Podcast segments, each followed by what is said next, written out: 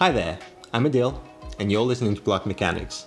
This week, we're doing part 3 of our Daniel Craig James Bond miniseries, Skyfall, written by Neal Purvis, Robert Wade, and John Logan, directed by Sam Mendes, filmed by Roger Deakins, and boasting a stellar cast Daniel Craig, Dame Judi Dench, Javier Bardem, Ralph Fiennes, Naomie Harris, Ben Whishaw, Albert Finney, and so many others.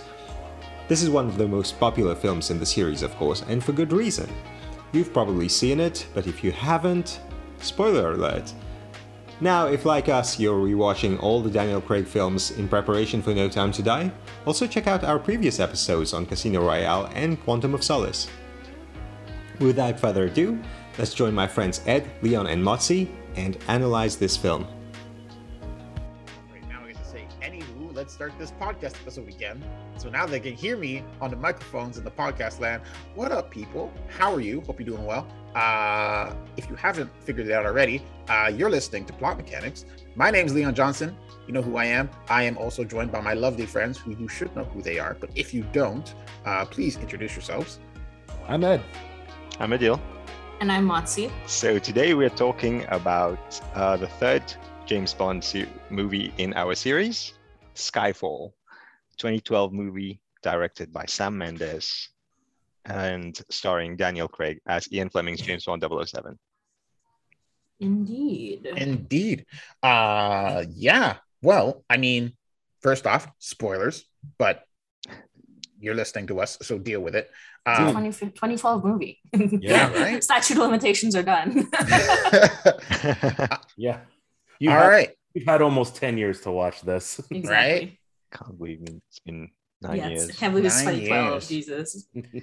Oh, Motzi, first Mm. opinions. I'm. This is the first time you've seen it, I assume, because Not the first time. I mean, I did. This is the one movie I did watch. Like, I watched it with my family.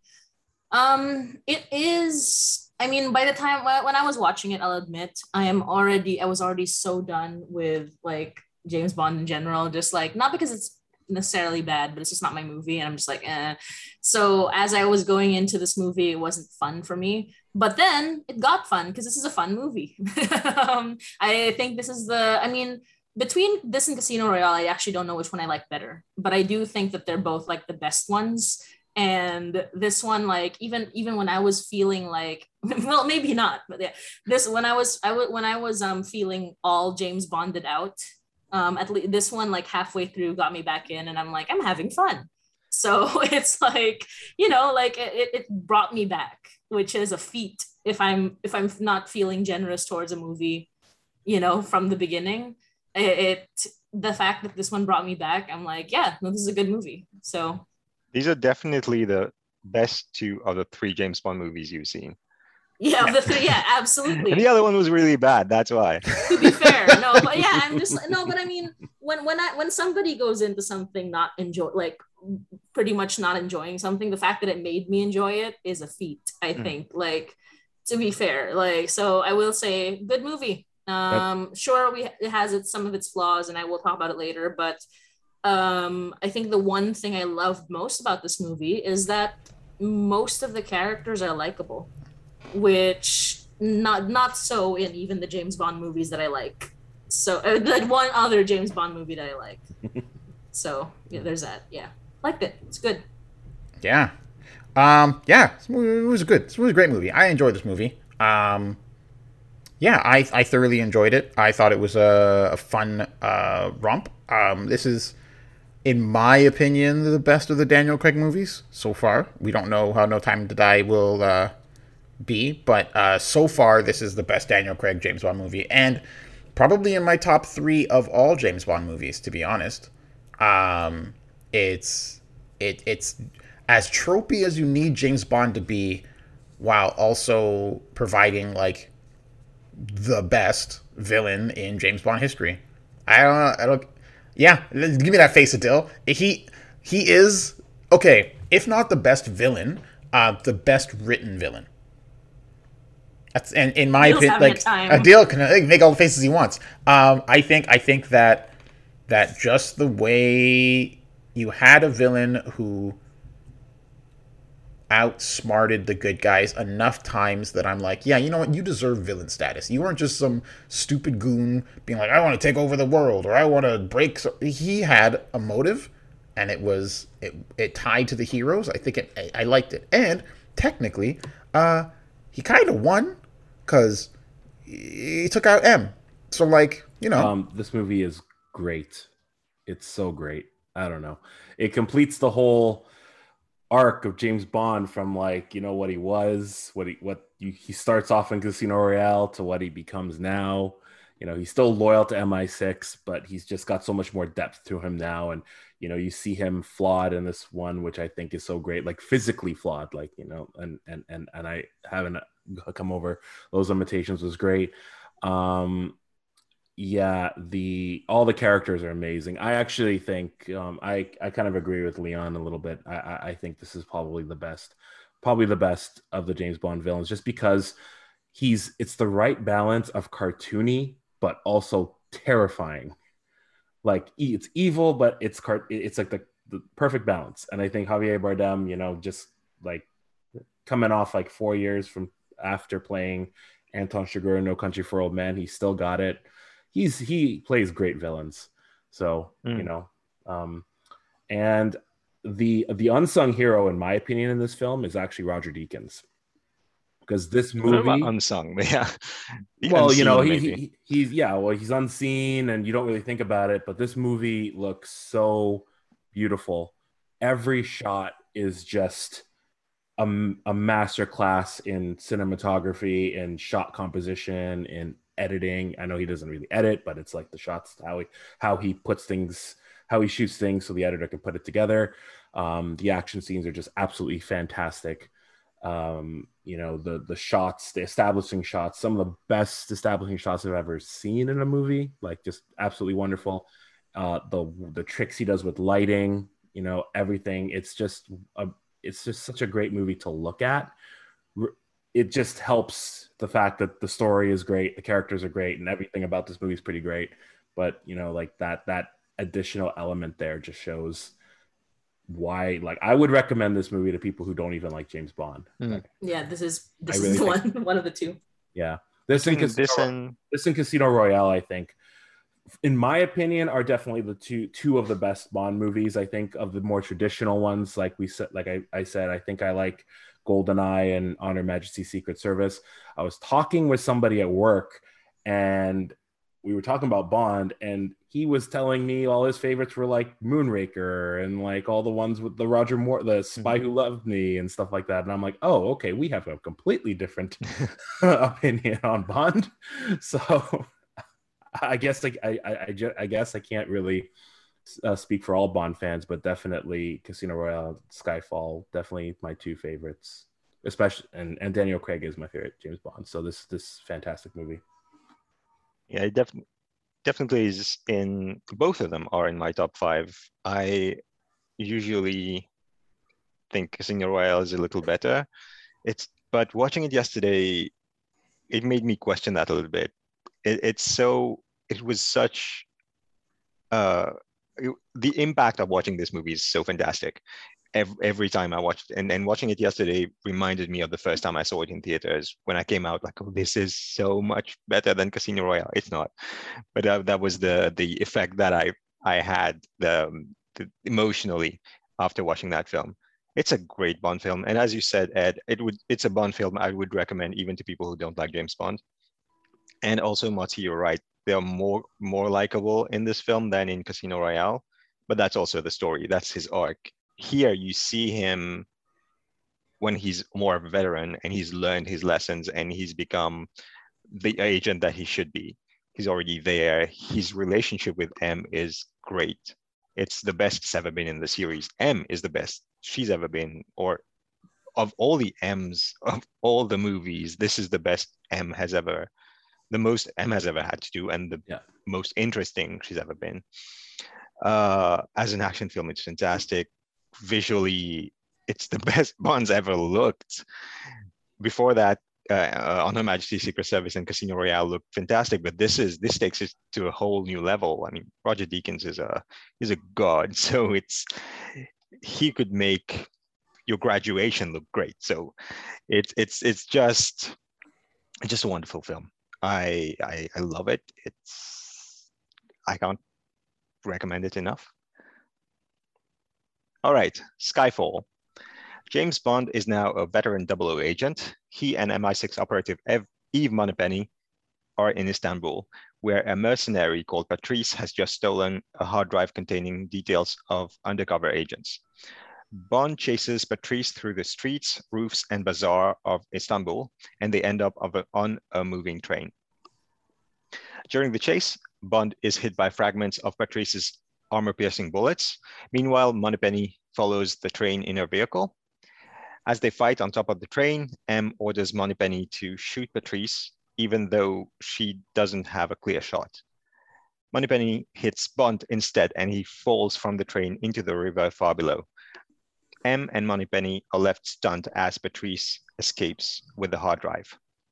We then get the film's title sequence with the song Skyfall by Adele, who is not me. Adele and Adele. Adele. You're you're going right and heavy with those spoilers, eh? Because that uh, the the fact that she's Moneypenny was uh, yeah a pretty big surprise. I I you know, considered back in 2012. I think everybody Back in knew. 2012. I had She no was- idea. I Oh, didn't. I didn't? was like, I was like, oh crap. Money, Moneypenny is a character now, not just a, a receptionist that is the subject to Bond's sexist, flirtatious ways. Now she's an actual character with a brain and abilities. That's awesome. Mhm. Well, I considered not saying it until we got to that part, but then I didn't know what I was gonna refer to her as. So I thought, no, you know what? I'm just gonna Eve. say it I guess away. you could have just called her Eve. Yeah, but then Yeah, but yeah, it's whatever. yeah. Um, I'll say this this movie, uh, what was done in Casino Royale to find a f- to try and fix a lot of Bond's problems, uh, in terms of like the sexism, the violence, the murder, you know, all the stuff that you're like, eh, really. um, this movie actually like faces those problems head on. And I, I, I, I was kind of wishing that this was Daniel Craig's last Bond movie, to be honest, um, because it kind of it, it set it up quite nicely in being like, oh well, what do you think when I say kill? You say or murder. You say job, and I'm like, okay, he understands that what he is is negative. When he starts hitting on Moneypenny, it's like you understand all these things. And I'm like, you know what? You're trying to get into a, a character like a character study of James Bond as this problematic, horrible, uh, murdering, sexist dude um, who still has loyalties to this problematic, murdering, misogynistic country, um, right? And and having this whole this whole beginning set up and having him look like he's dying, I I was like, this is a great way to like end Daniel Craig. Like, I like the way that they kind of brought him back eventually, and then he survived. I mean, actually, he shouldn't have. He, uh, that bullet and fall should have killed him, but it was the intro to the title sequence. I get it. They needed that long fall. Um, yeah, but I, I, I think I think this this this opening scene did a great job in establishing that, reminding us that despite everything we saw in the previous uh, movie, um, this is a, a more self-actualized Bond as a uh, a character who has his flaws, and those flaws are being justified by means that don't necessarily value him, which we will get into further in the in the story. Well, I think um, you know when you talk about Quantum Solace, I think that Skyfall begins the way that Quantum of Solace technically should have begun or was trying to begin, but completely failed because it's like like the thing I like about this action sequence is that it actually leads right into the story.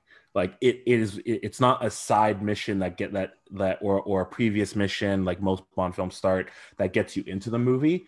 This is very much like the the story is starting now. And like what he's go what they're going after is important for the rest of the movie. And i thought that was really cool. And, and again it just starts like right away. So you're right into it which was awesome. And um, the fact that eve is right with him alongside him for most of this scene the, the sequence you know uh, was was awesome because it's like showing that he can work with somebody else work with someone else who's female work with you know and, and like it it it it gets to it it just shows visually that this character has grown and isn't quite the same person.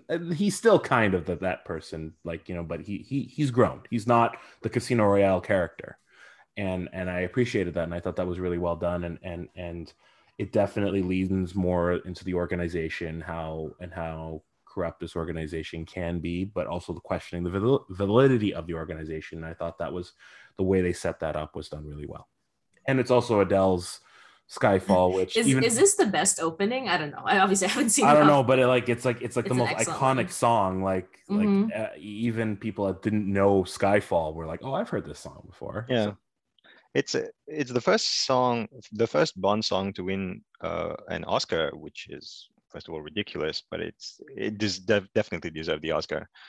It's yeah, one of the best, if not if not the very best. Yeah, yeah, Even over Diamonds Are Forever, because that song was on point. yeah. well, it's also Adele. Goldfinger, Diamond Up, Diamonds Uh, Are Forever were not even nominated. Adele at the height of in Adele. 2012, Yeah. Adele height of her career, she was getting Yeah.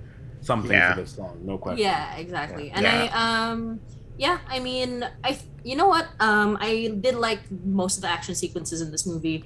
I think I got spoiled just because of the um the opening action sequence for Casino Royale having re- a really cool like um what's the word? Um Parkour. parkour yeah having really cool parkour because I, I really like that like so when i was watching this one i don't i didn't think it was the best one but i do think i agree like it, it led into the story like i actually remember what happened because it's like oh it has consequences. Whereas like a lot of the other ones are like it you know it, it's kind of just it leads into the opening song which you know I, if if it's not it- it's not particularly it's not going to stick with you really. You know what i mean? So like this one like i like how the entire movie is like is one story and it's not you know it's not parts and parts which is i think one of my main issues with casino royale but i i, I like like adil said when i'm looking at this and i'm looking at casino royale i can't say which one's better because they're both really good. But i do think this one it kind of like every part of it felt like it was connected to everything else which I think lends itself to being a movie that's memorable because I did remember most of the stuff in this movie from back when back in 2012 when I watched it with family and it being I think the first Bond movie I ever watched honestly like that I can recall. Um, by the action, it's it's as you, you guys said, it's it's really one of the best. It's what I like about it. It's pretty much the anti Quantum of Solace. It it's got the geography is very very clear. There's a lot of stakes, not just uh, for Bond and and the characters who are involved in it, but everybody around. You you can see the reactions from those people. You see you see Bond trying to to avoid them, not to hurt them, and and and even Moneypenny when she starts shooting, she asks everybody to duck instead of just shooting blindly at everybody. It, there's there's something very very uh, grounded and at the same time fantastical about the, this action scene. It it feels so real. It, the, the whole place looks so real, especially when they're in the bazaar or when they're on on the bike. It's it's so cool and and it keeps escalating, which is great. Starts in the in in the with the car chase and then it becomes um, a mo- motorcycle chase on the roofs into there and then onto the train fighting and and then it ends with that shot of bond getting shot and falling off which is really really shocking. And this is when i decided that i would stop watching movie trailers because that was in the trailer. Because if i had seen that for the first time it would have really really blew me blew me away.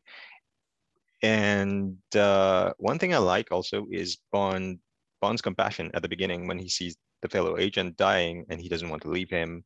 And and he's really pissed that M forces him to leave the guy. And uh, that was really good.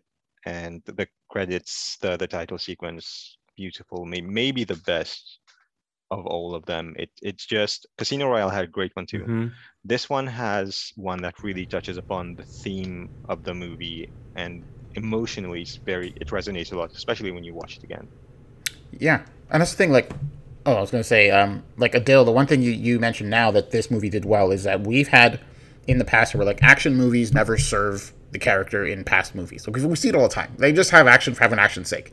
Um, but the fact that he initially felt that compassion for the agent and had an argument with M leads him to have the you you understand now that he has resentment for M's decisions, which comes up constantly throughout the movie, not just regarding him and his life, but how M makes decisions regarding that, and which also ties into the whole thing about Julia. Like the idea that that this um, little moment of him of, of M not showing compassion was essentially like uh, foreshadowing to the entire plot of the film, mm-hmm. right? M is making calls for the greater good, and the villain, who we get introduced to later, um, has a problem with that. mm-hmm.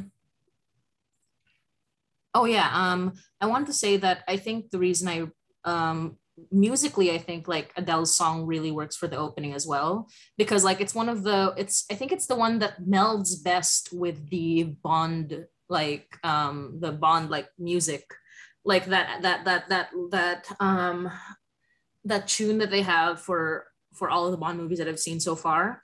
I think this one had this one gets it the best because i think like the way adele sings and the way like the song goes it has that all sinking and like that that rising and sinking feel throughout the song. Like even though it's very adele like it has like but it has like the bond music like coming in and it sounds like it's part of the song like you know and then you hear that repeat over in the movie and i think like it really fits like as you guys mentioned the scenes are like visually beautiful but like every time i heard that that hook it felt like it fit into the scene.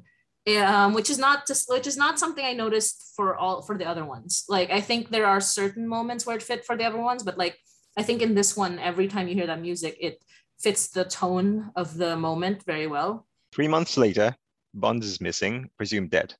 Due to a public inquiry, M is asked to retire by Gareth Mallory, the chairman of the Intelligence and Security Committee. Although she claims she's still useful, the MI6 servers are hacked and M receives a taunting computer message moments before the MI6 building explodes, killing eight people. Meanwhile, in Greece, Bond is still alive and spends his time drinking and with women. He learns about the attack on MI6 and then he decides to return to London. There, he is reunited with M and he's subjected to a number of physical, medical, and psychological examinations so as to clear him for active duty. I um I like the fact that they said three months had gone by. Mm. Because that added a sense of real not realism because he got shot with a 50 cal off a building but still off a moving train.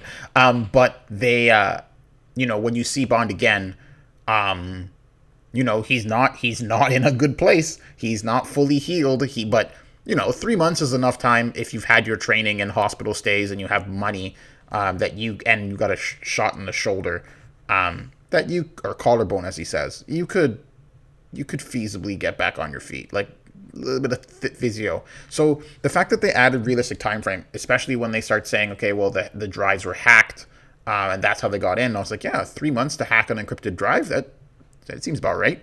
Um, mm-hmm. Whereas most movies would have just been like, next week this happens, and I'd be like, mm, nah. mm, yeah. I also I love the scene where he's like doing where he's doing his tests like I love that they're like they're briefing him as he's doing those tests, and he's just kind of just like has to take it, and he's like, eh, he's he's not having it, and you show and well, fun thing that you see is like him doing certain um, every single thing that he does in that physical test he does later in the movie, including the part where he's like doing pull-ups and he has to like hold on to an elevator. I'm like, that's that's good. Like uh, seeing that, like obviously running, running is a, like running, running, running, but like everything else i'm like oh that's great. I think there's three amazing things that this that this part of the film sets up which is one is i think the dynamic between all the mi6 this is probably the best that it's ever been because they all feel like they've worked together. Most you know even in casino royale it didn't really feel it's like an afterthought. Like you know they're there but they're not really like you don't really see how the how it the whole inner workings of how they, what only, yeah, yeah, who does what yeah exactly and i think that the personalities that they give to the characters here is great i really liked mallory as well like ralph fiennes Mhm. playing Mallory in that introduction. At first, I thought maybe he was involved in the portrayal because the way he's the way he acts, and then obviously as you you get to know him better, you realize, oh, you I see what you're going to do with him.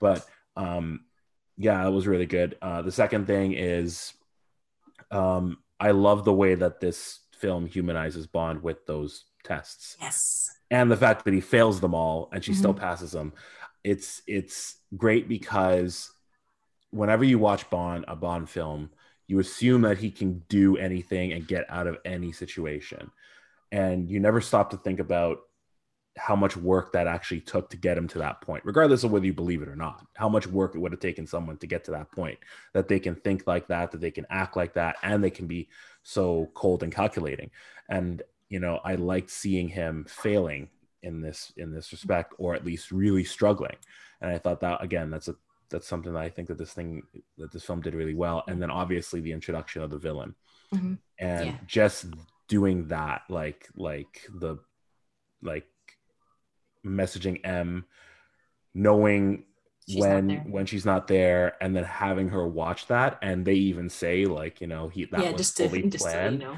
like you know that this is somebody who has calculated everything Mhm. and it creates that intrigue and sets him up as a, as a worthy adversary for this organization I also And want to add. very Oh, very quick it's okay and it does it in like such a great visual too so Mhm. I also just wanted to add off what you mentioned um, with his limitations. Like, I like the fact that when he realizes that he's off, like he's very off with his shot, he like literally digs into himself and finds the shrapnel. Because, like, yeah, like if he didn't get like proper medical care, there would still be shrapnel in there, and only now is he dealing with it. And even then, like even after he gets a little bit better, but it's still kind of you know like it it's you can't just recover from that like literally cutting yourself open. You're touching upon something very interesting. It's it's you know something that you said earlier when when Tanner tells him, "Oh, do you want to do it later?" What surprised me the first time I saw this film was Bond's response. He said, "You know what? Yes, let's." He he he's so tired and so vulnerable that he has to admit to somebody else that he he can't take it anymore. And in general, especially for action movies, when you're if your main character, if your hero is invulnerable, it's not a very interesting character. He's not very likable. The more you make it hard for him, of course, there are limits to that. You can't make it completely incompetent, but the, the harder you make it for your protagonist, the more likable is going to be, and the more challenging the obstacles are going to feel, which will create more tension in all the action scenes that you're going to have afterwards. Yeah, and just to bounce off that, like I think the one thing this movie did better than sixty percent of movies is that they managed to successfully eliminate the concept of plot armor for an action hero. Right? Any action movie you watch, um, you know they're going to be fine because the plot will protect them. The movie's call it, it's it's a James Bond movie. James Bond's going to survive, right? Um, so the fact that they in the first scene initially scrapped that off the scene is like, mm, yeah, he's not bulletproof, and then you have him not only die from that but have to do a recovery thing. You know, there might be an issue where he's fighting and he gets pulled off. Even when they're showing him fight later and they're showing him do things like he is, he is vulnerable and not just physically vulnerable but mentally vulnerable. And the fact that this movie successfully managed to grab every main character in this movie and say, you know what, they might die in this film, and and that's something that is very difficult to do because they could have ended this movie with James Bond dead, um, instead of M, and then it still would have been just as powerful as a film. One more thing about this section is that um, the dynamic between M and Bond, and I did touch upon that at the beginning, but uh, I love the their reunion. That the the moment he's there, M is not even gonna freak out. She knows exactly who that is, even if he's he's in the shadows because she knows him so well. And um, I love the banter between them. It's just like, um, uh, so I'm gonna go to my place and say, well, we sold your place. Like, okay, I'm gonna find a hotel. Like, well, yeah, you're bloody well not sleeping here. They have this dynamic, and you know that they're more than just you know uh, boss and, and employee at this point. They they have a, an actual rapport. And uh, it also something very interesting was that initially he kind of complains that she said take the shot. And then she said oh you've been playing this game long enough. So you know what's at stake and you know how i'm going to react. So don't don't pretend that you didn't know that was going to happen. And that reminded me of casino royale when when he says double o's has have a very short life expectancy which, which also shows that bond has exceeded that life expectancy. He's he's really different from all the other agents because of that because he's older which is also the theme of, of the film. Like at some point are you still relevant both for m and for bond and for the series which which turned 50 that year? Um so the one thing it's not a complaint about the movie it's more about when the movie came out. The last time we saw bond he had finally become 007 and now he's ready to kind of retire. So we've never seen him in his prime. We've never seen him as the the, the great agent that he should be. Uh not not this situation but well it is what it is. I love the movie we've got. So bond removes the fragments of patrice's bullet from his shoulder and has them analyzed those allow mi6 to tr- track patrice to shanghai M agrees to send Bond after Patrice, even though he didn't pass the examinations and despite Mallory's protests. Before he leaves, he meets the new Q, who gives him a miniature radio transmitter and a signature gun. In Shanghai, Bond catches up with Patrice, but he's not in the best shape, so he fails in capturing Patrice, who falls to his death.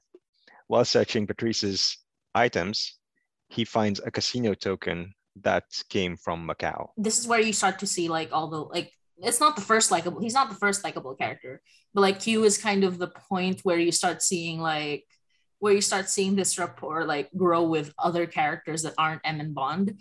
And i i love ben barnes in this. Like i think he's what i like what i remember most Ben Whishaw, sorry, Ben Barnes. I'm so sorry, Ben Whishaw. In- my mind, Ben. No, um, Ben Whishaw is like um, my my sister had like a huge crush on him after we watched um this movie, so that's why I remember that guy because like she was like my sister was going all whatever, but um, I think like having him like not only as a in contrast to Bond, but not really because you know like he yeah like to to kind of you kind of um, hit home the concept of somebody being old and outdated, but at the same time, this guy, but then at the same time, too, just working together very well, like as the movie goes on. It's just fun. Like it, it's a fun rapport. It makes things a little more interesting, like I think. And as time goes on, you see that Moneypenny Eve is also like a lot more interesting. Like the, this is where the movie starts to show you that characters other than Bond and the villain are actually fun and interesting to be around and you see a little more of mi6 than any other of the movies that i've seen. So it's like you know it's it's like things just kind of progress and things just get more fun. And i'm like which which for the stakes is very interesting. Like the fact that it's just getting more fun as time goes on you're like okay all right. Yeah, Bond and Q are that's a great dynamic because it flips the uh, traditional dynamic of Q being the old man and Bond being the kid he who always gets scolded. And here Bond just doesn't trust this guy because he's so young. Mhm. And also it touches upon the theme of the film, which is old versus young, uh, old old versus new, with a painting on the on the wall as well. Um, yeah, again, as I said, call back to License to Kill, call back to GoldenEye when he says, "Well, you, you're not going to get an exploding pen." The Shanghai cinematography, I think, is my favorite. The, the film, the the blue thing at the back with the the fight, and when Patrice and, and Bond are fighting, it's they're in the shadows, but every time there's a gunshot, it lights up their faces. The scene where he's hanging from that elevator is so tense because it lasts 45 seconds. And Oh, you yes, see him holding, he's holding initially he's just holding, like, oh yeah, he's holding, and then you see on his face, it's getting yeah. harder and harder, and you think that you're getting close, but no, it keeps going and going. He lets go of one arm. It's a hell of a shot because you can see, like I don't know how they rigged him up, but you can see hmm. just how high up he's going, and it's it's just so well done. Yeah. Yeah, it holds very well. And this movie does, yeah, it holds on the scenes very well. Like, like we mentioned, also the fall of the other guy. Like, we didn't have to see that whole thing, but we see him fall for like quite a bit longer than you would expect to see someone like fall. And in like, it's Bond watching this happen and being like, having that all that time to just regret like, seeing this guy just fall 45 flights down and you're like uh, i don't know it's great it's great Never thought of that, but yeah. 45 That's very seconds, like true. 45 uh, stories to regret. So in London, M receives another cryptic message, and the names of five undercover MI6, MI6 agents are leaked to the public, compromising their covers. In Macau, Bond is joined by Moneypenny, and at the casino, Bond meets Severine, whose employer is the one behind the attacks. Severine agrees to help Bond if she kills um, her boss. Bond is then attacked by some henchmen, and during the fight, they fall into a pit of Komodo dragons. With the help of Moneypenny, Bond is able to escape from them. And then Mo- Bond meets Severine again on her yacht, the Chimera. They travel to a- an abandoned island off the coast of Macau, where the crew captures and delivers them to Severine's employer, Raul Silva. Silva uses, sorry, Silva used to be an MI6 agent, and he was abandoned by M, against whom he still holds a grudge. Silva kills Severine, but Bond uses the radio transmitter to alert MI6, which arrives and captures Silva. the one thing in this part of the movie that I was just like, word is, so I kind of forgot it was Bond. And then when he's just like, to Severine, he's like, hey, uh, I get it. These aren't your these aren't your bodyguards. They they're trying to keep you from going places. You're a prisoner. You're a child slave. Yep. You did all this stuff. Yep. Cool. I'm gonna sleep. Try and sleep with you. I was like, you just Yeah. Yeah, you just that's were just like, oh, were you tra- are you trafficked as a child? That's that's interesting fact. I'm gonna try and sleep with you. I was like, really, This Bond? is- really? This is where you're going? Yeah, that, that, will that's say this my, is like the- main. Yeah, This is the worst part of the movie, and Yeah. I mean, not not the not the Komodo dragon scene because that's one of the most memorable parts of the movie. Um, when I when I was watching this, that that was when kind of I was deciding whether or not I would still continue because I was like, it's not fun to just know that oh this lady's gonna die, you know, like just knowing the convention. Even like just two movies in that I've watched, like three, I mean three three movies in. I'm like, okay, this is the one, this is the lady set up to die because she is a lady. She's gonna set up to die. Let's literally like that's literally what it is. It's gonna be like, oh, this is the female character who Bond will sleep with, and then she will die. And the only upside to this in this entire s- scenario is that her death was not as gruesome as all the other deaths, and that's literally it. And I'm just like, I'm not like this is why I this is the reason, the biggest reason I don't like Bond movies. But that said, um everything else surrounding this moment it's just like was yeah was really excellent. Like the the casino scene was really excellent. The komodo dragons um that sticks with you. Like that that's what i remember from 2012 like there's the komodo dragons right? Like that's what i remember. And um and also his scene with moneypenny is infinitely sexier. Just because um one it's just sexier to have characters who are on level with each other like ha- have a sexy old time. Um whereas that's completely absent from the scene with her name escapes me because all i could think of was she was gonna Severine. die. Mm. yeah severine um who kind of looks a little bit like Eva Green from a certain um uh, angle. But yeah like it's it's that that contrast of I love Moneypenny because one she is an active agent. She has she has agency. She she's competent she you've seen her before and when Bond sleeps with her there's kind of like this level of like trust and respect and like he, he like this is just fun for them um but for Severine it's like the opposite so it's like I love that Moneypenny was there I love her role there I love their whole thing and just their flirtation versus the one with Severine. It's just fun. Um, and then you get to um, Raul Silva. Um, Raul Silva. Um, he's just he's just referred to as Silva in the film. yeah, sorry, sorry. I'm like, um, yeah, and it's just this part is, I think, yeah, one of the most memorable parts of the entire movie. It's like this entire section is where we get to the meat and bones, I guess, of the villain plot Although I don't know if anyone else feels like this, but did it feel almost like even though we were leading up to it, like when we do get to Silva, it's almost like does that feel a little convenient to you? But then we're like, we're already halfway through the movie. I guess we gotta get there. Uh, yeah, guy. it did It is because it was because planned. it's He Yeah, he no, planned I- it. no, oh, that's true. Yeah, yeah, yeah. It's just it's just very quick that we're like, oh, we're here meeting this lady, and now, whoop, here's here he is. Yeah, Raul. That's and, and that's the thing. So like when I mentioned the whole like how Bond reacted to Severine, that was all set up because Raul knew that Bond would fall for that trap, or Silva.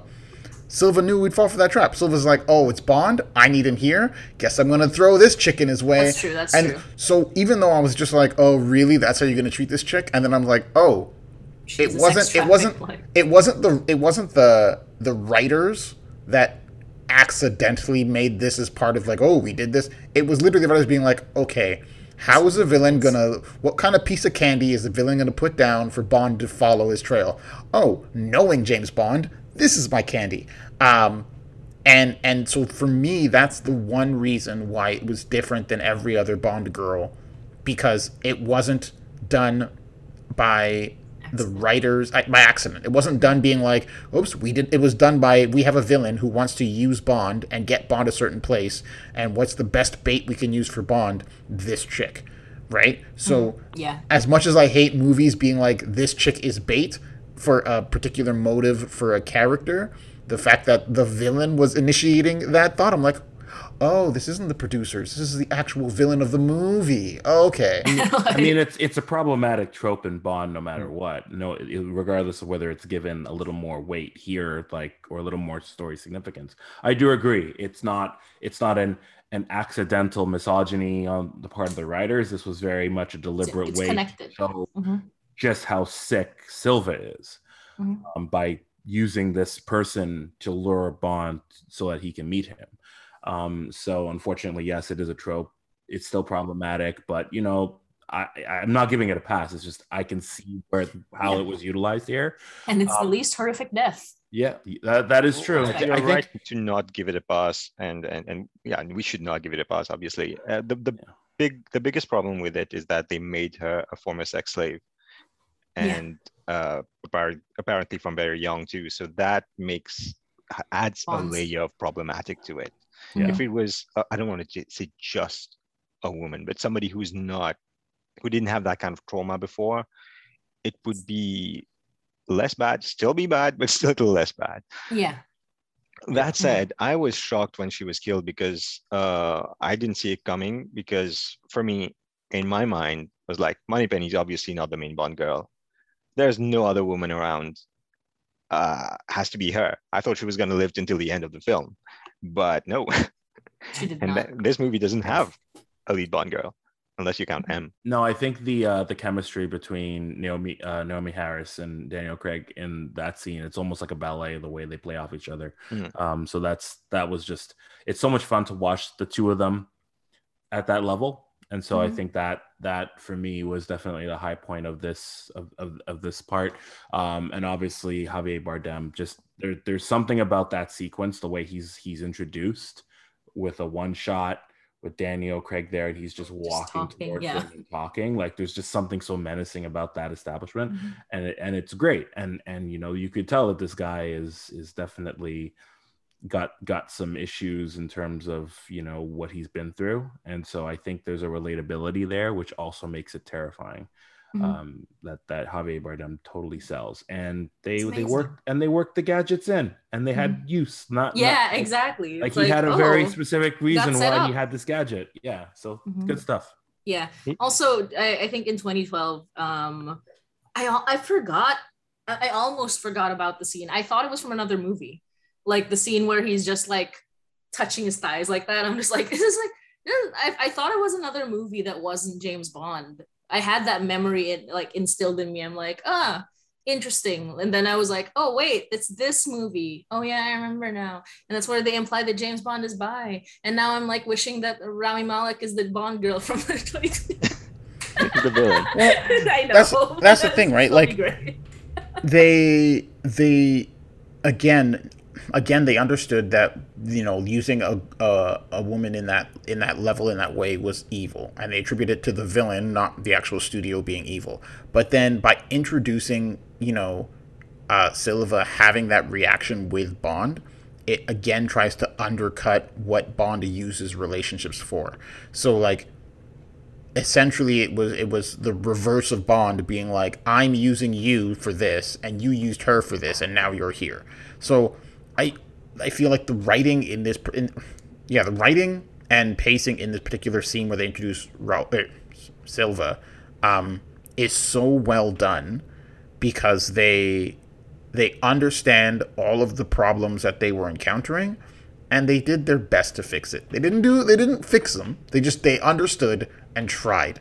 Javier Bardem, uh, his introduction, as you were saying, that one shot uh, for him to be able to to say to to make that speech, time it perfectly so that it starts at the end and ends exactly in front of Bond, must have been a feat in itself for him. Maybe he tried Oh, yeah. multiple takes before before they actually got that right.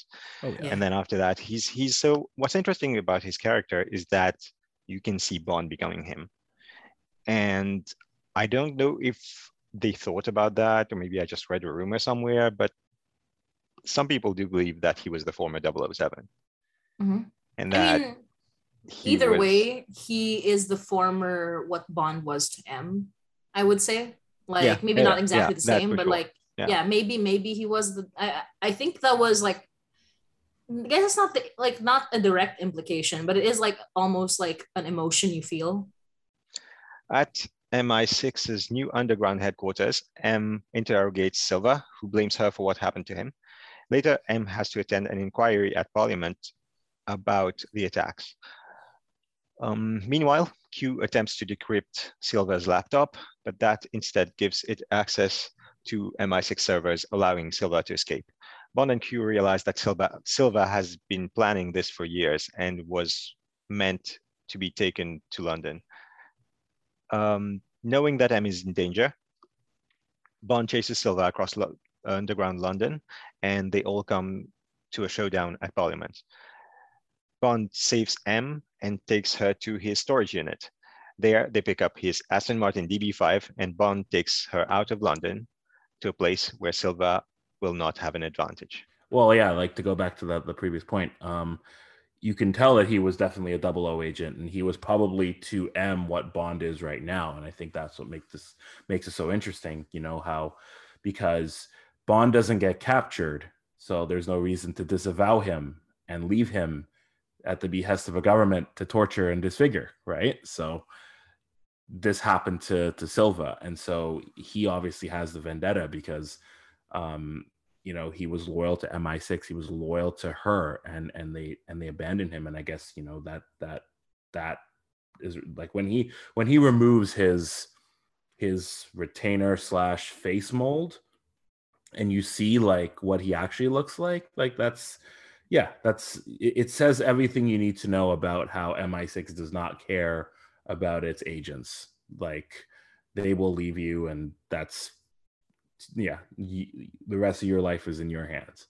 And so i thought that that was really well done. Obviously the the the scene at the the chase scene climaxing in the parliament was perfect because obviously m is answering whether mi6 is is even an organization that should still exist. And then obviously the attack it happens which is funny because it in mi6 indirectly caused it but they're also only the ones that can prevent it can stop it. So it's like that was done really well. And obviously the aston martin db5 which is a beautiful beautiful beast of a, of a machine in itself. Yeah, I think you're right in terms of like um, him being a double O agent because that kind of harkens back to Casino Royale, where he- Bond was being tortured and was captured, and uh, was being hit in the nuts with uh, the giant random rope. Um, because in that scene, MI6 wasn't coming to save him. Outside of like extenuating circumstances, that that was it for Bond he would have been tortured and tortured and tortured and then if he had if he had survived then he would have just been silva so the the idea that like he talks about you know oh i was tortured i was tortured and then eventually like I tried to escape and it didn't work. And I'm like, literally, there was one plot twist in Casino Royale that could have just been Silva's story, mm-hmm. right? And and the writers of of Skyfall knew this, right? They they specifically said he was tortured and then when he couldn't deal with it anymore after how many weeks he he tried to kill himself. And i'm like yeah that could have been daniel craig's bond. Um and, and it, it, they i mean they ignore everything that happens in quantum but that's fair. I love um, that they use a cyanide pill, like a real, like a very real thing that agents have used in real life, and say this doesn't always work, and this is what happens when it doesn't work, and it just makes it ten times more horrific when you're like thinking about the fact that this is a real thing. This has definitely happened to somebody for them to know in detail what happens, and also just um, I think this was the moment that I d- had decided that I would that I hated M which is why it was surprising to me to like her like near to the end of the film. So it was like it was a like i think what this movie does that the other movies fail to do is humanize m like they do humanize bond a little bit but like humanizing m is kind of just like well this is a job. Like she does this she does she does horrible things. And very rarely do you feel that is that she has any sort of empathy. I, I think with M it's it's because she it's it's exactly the the the human cost versus the patriotic cost, I guess you could say. It's like, you know, there's there's a way that you act when you're representing your country, you know, when you're Mhm. representing your country's interest. And you can tell that her the her her it, it conflicts with how she personally believes.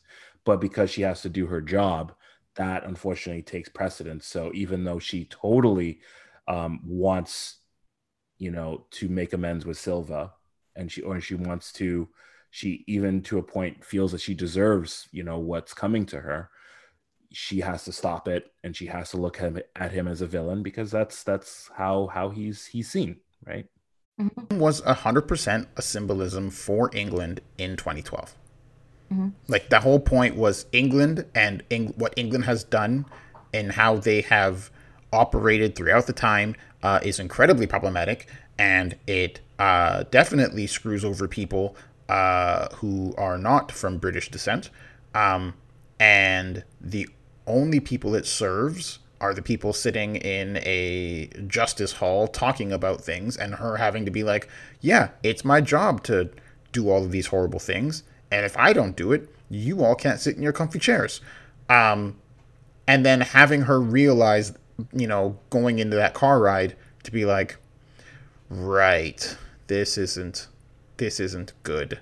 But i understand my weight of my decisions. I understand what i have to do. And then ironically going to scotland for help seems kind of funny in england's uh in england's defense be like oh no we're screwed let's go to scotland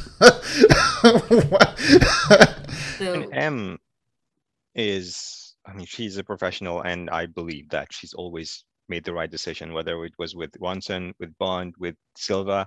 Mhm. She always looked, because if Silva, the alternative would have been to create a, a real conflict with China.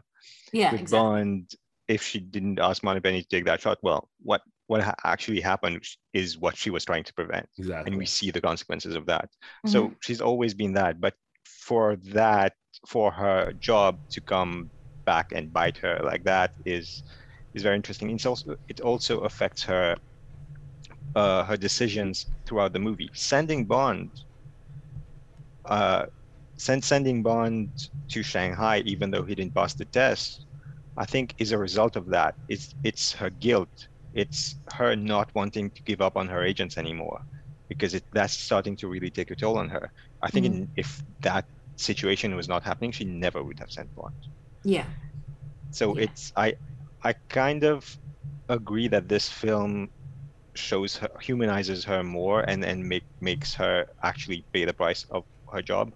But I don't think this is the point. I, I don't think the ending is the point where that starts. I think it starts very much early on. I think it's it's at the moment where Bond falls and she just looks outside and she feels that, but at the same time she doesn't want to show that to yeah her staff. Yeah, That's which is fair. which is funny, Adil, because if you uh, if you send an agent who isn't prepared uh, to Shanghai, and then they die or get captured because they're not prepared, uh, Uh, you kind of like, I can only send Bond because I don't want to give up on him. All right, Bond, you go into this Shanghai thing. Oh, your shoulder's screwed up. Oh, you got captured. Oh, I can't call you back. Ooh, Yeah, okay, but it is. I bad. think like yeah, but it does work out to her getting like I think it's because it shows like it like we know that she probably has been carrying this for the longest time, but this is where like she finally gets to show it because she's not acting in an in an official capacity near the end of this film. Bond and M arrive in Scotland at Bond's childhood home, Skyfall. There, they meet the housekeeper, Kincaid. The trio booby trap the house and prepare for Silva's men to attack. During the battle, Bond uses his B5 to fire at the enemies. Silva arrives by helicopter and blows it up. M is wounded, and she and Kincaid escape through a priest hole uh, to the moor and then to the chapel. Uh, Blonde, uh, sorry, Bond blows up the house, destroying the helicopter in the process. Silva catches up with M at the chapel, but Bond arrives and kills him. Unfortunately, M's wound proves to be lethal, and she dies in Bond's arms. Back at MI6, Bond is reunited with Miss Moneypenny, who's now become Mallory's assistant. She shows Bond into Mallory's office, where Mallory asks Bond if he's ready to get back to work. Bond replies, with pleasure, M, with pleasure. Gun barrel, Bond theme, the end of Skyfall, but James Bond will return. James Well, Bond shouldn't have returned. This is Yeah, this should, it should have been Craig's. It should have been Craig's last movie. This should have been Craig's last movie. Should've been the perfect- Um, it was a perfect ending. I don't. I, mean, don't know how. could have returned in, in with somebody else in the role, right? Um, there there are so many things that kind of wrapped up not just this movie in a neat little package, but James Bond as a character over the last three movies. Number two being, eh, but uh, the the three Bond movies that we had Daniel Craig in. This felt like a good way to kind of wrap up that trilogy.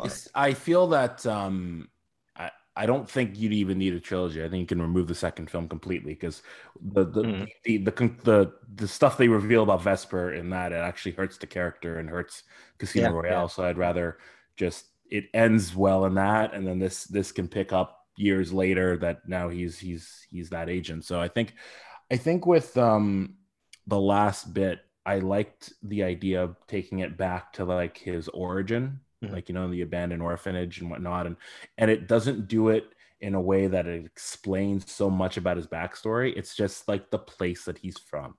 It's not like a suit because I've read some things about like you know like it's he they give him a superhero origin story and i'm like well they don't give you enough for that and they established that in casino royale like vesper kind of called him out like, yeah you're an orphan because that's who mi6 would would love to recruit and so they kind of just pay, uh, pay it off here and it's also a great place to have a shootout open air Yeah. space corridors Mhm. not fire so you can have the the the, the roger deakins shots of of silhouettes looking over at fire So, So it's- beautiful. so good I I I really enjoyed um like yeah like the the it's, it's um what's it it's Home Alone.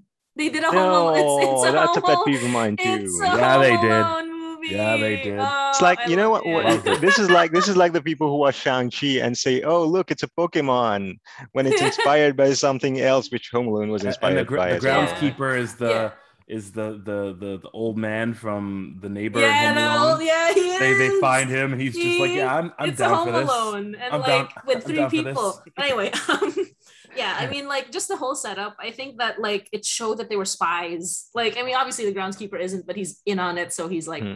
fighting. But like, it shows that even M, who is not physically capable, is a spy. She's like, okay, what can I do to be useful? And she like sets up the glass in the in the um in the light bulbs, and it's like very like she has ingenuity. She's very intelligent. She she's a spy. Like, listen, like even if she's no longer on the field, she knows what she's she, doing. she was never in the field. I mean, yeah, yeah, she was never in the field, but like she understands what is needed to like make this happen. You know what I mean? So it's like and Bond with like the the guns in the car. I I just enjoyed like that aspect of them preparing Yeah, I- for an invasion. I'm not somebody who cheers at movies when the Aston Martin, when it was revealed that Bond was in the car and started shooting, I cheered. And it, and didn't do it intentionally, just came out. It, I, that's how much I enjoyed that film back then. It's it's so hit me emotionally. This film hit me emotionally on so many levels. And um, oh, Ed, Andrew Bond, mm. Monique Delacroix, uh, from the books as well. Uh, Andrew mm. Bond is Scottish because of Sean Connery. That was after uh, Fleming added that after Sean Connery. Monique Delacroix is Swiss. Yeah. And that's uh, I don't know if it's a running joke or something, but it's uh, Ed every time there's something about Switzerland because he's half Swiss. Mm-hmm. Just like James Bond, you are half Swiss, like James Bond. I we have our own 007 here. I will I will take it, although I don't have, I don't have the killing skills of James Bond. I Thank God. You you'd be a pretty you'd be a pretty crappy spy if you told us that. Ooh. Ooh. Yeah. yeah I don't. Yeah. suspicious. Or I'd be the best spy because you'd expect, you'd expect me to have crappy fighting skills and then I don't. Mm. Final thoughts? Um, I j- just one one last thing before our final thoughts. Something I thought was very interesting in the fight scene, and Leon, I'm sure you appreciated that, is that Bond picks up the weapons all around. Every time he's, he runs out of bullets, he just picks up another weapon because of all, all those people who died. Uh, that that was a lot of fun, and I loved his reaction when the DB5 gets destroyed. Because you see that in his face, he's really pissed at that point, and then he blows mm-hmm. up the whole thing. Um, and uh, there's a line from um, from Kincaid when he's pulling the, the weapons and everything and says, "When all else fails, the old ways are the best," which again hits to um, talks to this theme of this film, showing that old people still are still relevant. It's RED. Uh-huh. Yeah, I mean, like my final thoughts for this movie, it's uh, it's good. I mean, it's like, yeah. it's it's good. Um, it's just I think this movie, the saving grace for this movie, and by saving grace I mean really the movie itself, is just very stellar writing. Simple as that. Like it's it's written in a way where every sentence is decided by the sentence previous, which is decided by the sentence previous. And especially in action movies, especially in Bond movies, where there are tropes that people just have to accept. Bond has crazy gadgets. Bond Bond does this. Bond's a woodenizer. Bond blah blah blah blah blah blah blah blah. It's very easy for a writer to just be like, well, I guess I'll write this trope in. But this movie very much understands that, you know, they're telling a story. And the story is not made of separate parts. It's made of a continuous arc. Um, and of course, being influenced by everything happening with Marvel at the current time, because it's 2012 when they were doing this, uh, and being told, hey, let's make this thing a universe, because that's what they want to do, um, and tie everything to previous movies and have this whole arc. You know, they said, okay, well, let's look at what Bond has done in the past, and let's look at what ones in our previous arc has done. And when we tell our story, we're not going to tell our story to make it fit into pre existing, you know, worlds. We're just going to tell our story and we're just going to have, you know, pepper it with ideas of what has happened in the past. And it's it's rare to be done. And by that, the writing of this movie makes it a good movie. Mm-hmm. We will uh, be nothing but nitpicks in the next one. I mean, among all other things, that this movie is like it's a great script. It's a great, it's great action. It's great shots, great direction, great acting. Everything about this movie, in my opinion, is is pretty great definitely ranks up there with the top action movies. Um, definitely up there with the, the top Bond movies. Um, I it's funny because I don't remember the movie that well and I don't remember how much I liked it back when I saw it in 2012 but then seeing it so I was like I wasn't sure if it was going to be up to Casino Royale standards because Casino Royale to me was always the pinnacle of of Bond um, and so watching this it was pretty shocking at how great it was and it was like I really don't have any major complaints with the film. I mean, like other than the obvious problematic scenes that we've talked about already, mm-hmm. um, I can't really like. It's a great film, so it, it's getting an eight out of ten for me, which is the same thing I gave it to uh, Casino Royale because it's right up there. Um, and so, you know, I I totally see why they brought Sam Mendes back for Spectre. I don't know how he made the choices he made with Spectre, but that's a conversation for another time. um, my final thoughts are I think what this movie does and why I cannot say whether Casino Royale is better or this is better, but they're both like amazing. This movie fixes a lot of the problems of other Bond movies in such a way that it doesn't necessarily remove them, but it does address them. Like it kind of like deconstructs. It's a it's the Bond deconstruction movie. I think this one is without necessarily making it not a Bond movie. You know what I mean? Like it, it has the least amount of problems that are inherent to Bond movie structures.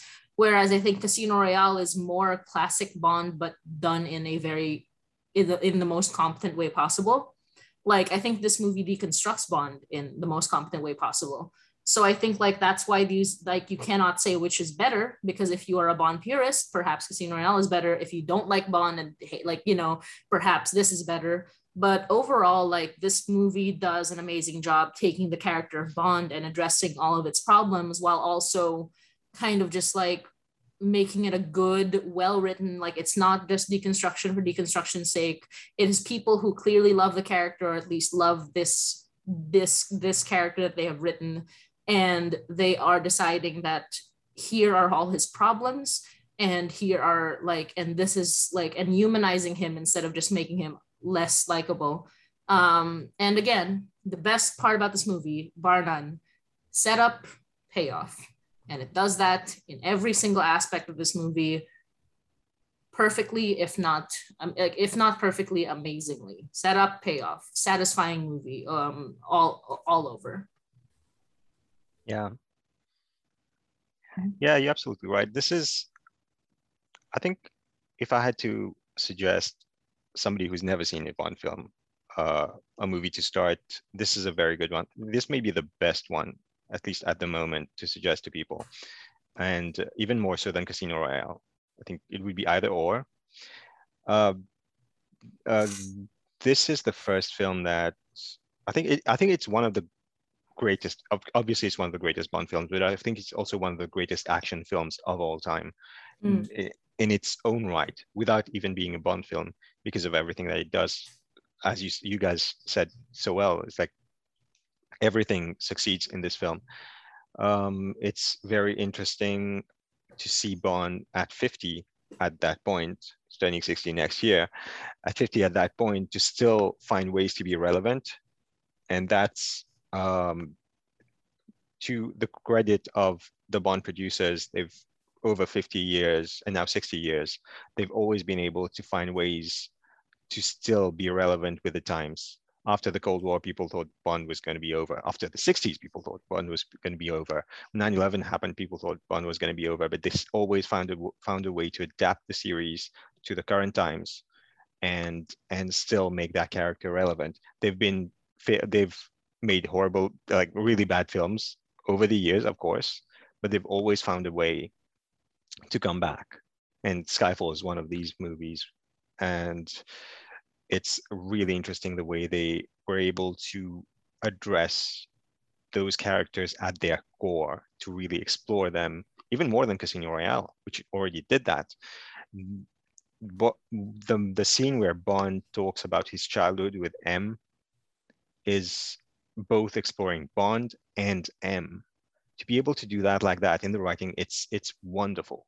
It's it's it's really really wonderful. I I love this film. I think uh, this is the movie that Die Another Day 10 years earlier should have been, which was also an anniversary Bond, which had Bond captured, been in prison for 14 months and released. And then after that, that that idea is completely dropped and he's in total in completely good shape. Where this one, you see the weight of him being away for three months and get, getting actually, you see the toll that it took on him. Um, overall, yeah, watch this movie. Watch this movie. A, yeah. yeah. What a difference. What a difference 10 year 10 years makes, eh? Yeah, From 2002's Die Another Day to 2012 Spectre, like it's oh, a that's yeah. a huge quality jump. Yeah. Oh no. Spectre Skyfall. Skyfall. Well, well, Spectre, the the Well, yeah. I mean, we'll takes talk a, about takes a bit of a oh, nosedive. okay, yeah. You but, said yeah. 2012 Spectre. I'm No. just No, like, is well, it- Casino Yeah. Royale, Quantum of Solace, bounce back for Skyfall, and then we we in for the weeds for Okay, we do this. So yeah, well, well, boom, boom, well- boom, and then well, uh, well. Here's the thing. Look at the bright side. What does that mean for No Time to Die? Means it's going to be the best Bond ever. God, I hope or, so. you, or when you landed hard, you broke all your legs and can't rebound. I don't think so. I think It's gonna I be a think No Time to. Die is gonna be one. Cary, Cary, Let's see, let's see. Jo- Cary Joji Fukunaga has never made a, be- a film that hasn't been great. Knock on wood. Knock Man's on wood. gonna, man's gonna kill it. Law of averages. That means you're going to make a bad movie eventually. You know what? like Knock on wood. You know what? Denis Villeneuve's going what 10, 11 years strong. Hasn't made a bad film. D- David Mhm. Fincher. Okay, maybe Mank wasn't that great, but I, I Oh, are would we call it a bad film. this? yeah, I wouldn't call it bad either. So yeah. there's some Anyways. corrects out there. Uh, box office. Yeah, oh god, this is awful. the I think this is the first and only film, uh, James Bond film to crack a billion dollars. So can see that, um, yeah. it was a it was a two hundred million dollar budget, which hilariously enough was the same budget as Quantum of Solace, and they definitely got their money's worth here. Um, so three hundred and four million domestic, and then eight hundred and four million international, which is a Mm. one point one billion dollar film for 2012. Yeah, Which is Um, wild because 2012 is when Avengers came out. So Mhm. you're like, you're kind of like looking at this and you're like, um, having this film be that successful is um is a is a testament to what this film is and how like I remember this film more than anything else. Like this is the, the Bond film for me. So and, and yeah, and Avengers grossed 1.5 million about I would say six months earlier than this, or Mhm. six months prior that was released. So yeah, that was a huge. 2012 was a huge year for. 2012 was a big year for movies. Yeah. Um, because everyone The thought Dark it- Knight the Rises gonna was out too. Mhm. Which yeah. Bond beat? Actually, it was Avengers, Bond, then Dark Knight. Yeah, Yeah. because this movie's better than Dark Knight Rises. Yeah, sure, Mhm. but yeah, but that's Well, the well, we'll it's still like a big, yeah. Talk about that one day. Reflect yeah, in, yeah. I'll talk about that one day. I, I thought you guys Um, would argue me. I was like, no, that's not. I a- like Oh, Dark no, Knight I'm Rises, but gonna- I do think uh, that yeah. this is a better movie. Of Oh, course. yeah, okay. Yeah, yeah, This is okay. much better movie, yeah. Just, just I don't. sure. I don't. I think Dark Knight Rises is a better movie. We'll argue that later. Well, uh, okay, Um, okay. right, Let's see so- then. Well, I, I like Dark Knight Rises better, so I like it better, but it, I don't think it's a better. I would argue it's a better movie, but we're not going to argue that right now. Uh, 92% certified fresh, uh, average out of 381 reviews. Definitely one of the highest rated Bond films, I believe. Uh, and on IMDb, it's a little bit lower than Sky uh, than Casino Royale. Casino Royale has an eight uh, out of 10.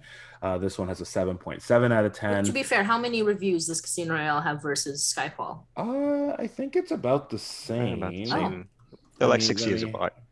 Yeah. Uh, actually, Skyfall has more reviews, 648,000 averaged. Um, but the highest review is still an eight, which it is on Casino Royale as well. So Mhm. that is the most popular review. It's just I think more people gave this a seven than they did uh than they did a nine, which is where Casino Royale kind of picked up maybe on that respect. But you know, it's IMDb, it's a user review, it's not always accurate, can be manipulated. So who knows? Um, but that's basically from us. I haven't met anyone that doesn't like this movie. Although Mhm. I I know it has detractors, but like I haven't met them. So and I love Yeah. it, and I love it. So it doesn't matter. Sweet. All right. Well, uh, yeah, guys. Uh, thanks for listening to another episode. This is the end. Hold your breath is the and end. count to ten. this And- is the end. yeah. Hold uh, Feel the earth breath move and then- to ten. And then next month, Go, Amin Adele.